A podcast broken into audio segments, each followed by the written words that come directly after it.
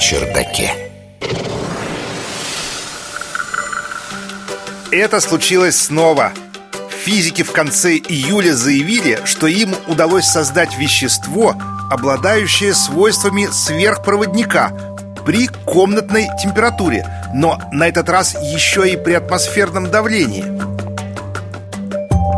Научный журналист Егор Быковский. Погодите радоваться, не все так просто.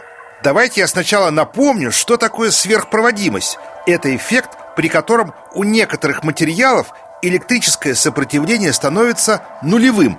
Он обычно наблюдается при экстремально низких температурах.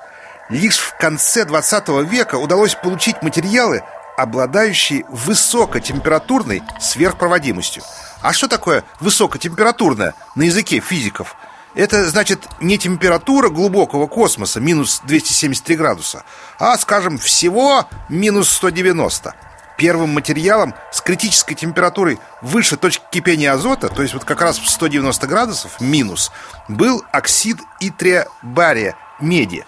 Только в 2010-х годах были открыты новые типы сверхпроводников, способных сохранять свои свойства при температурах более близких к комнатной, но все равно минусовых.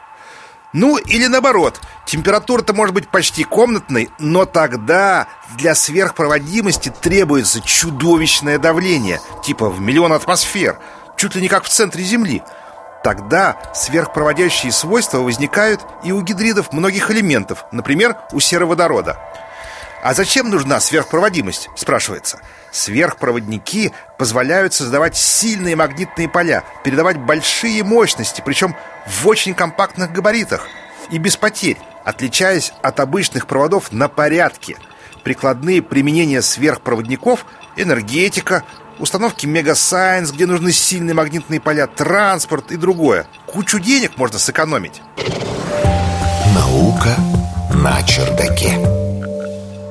И вот, и вот совсем недавно группа корейских физиков обнаружила, что в материале на основе апатита свинца сверхпроводящие свойства наблюдаются при комнатной температуре и атмосферном давлении, то есть без необходимости нагревать образец или там сжимать его до сотен миллионов атмосфер. Материал ЛК-99 получен с помощью твердотельного синтеза в герметичной вакуумированной трубке – Наличие сверхпроводимости в материале ученые подтвердили, наблюдая левитацию образца в магнитном поле, ну, за счет эффекта Мейснера, а также исследуя зависимость удельного сопротивления этого вещества от температуры. Если результаты корейских физиков подтвердятся, ЛК-99 может стать первым веществом со сверхпроводимостью при комнатной температуре и атмосферном давлении. Впрочем, Исследования сверхпроводимости при комнатной температуре часто вызывают серьезные вопросы у научного сообщества.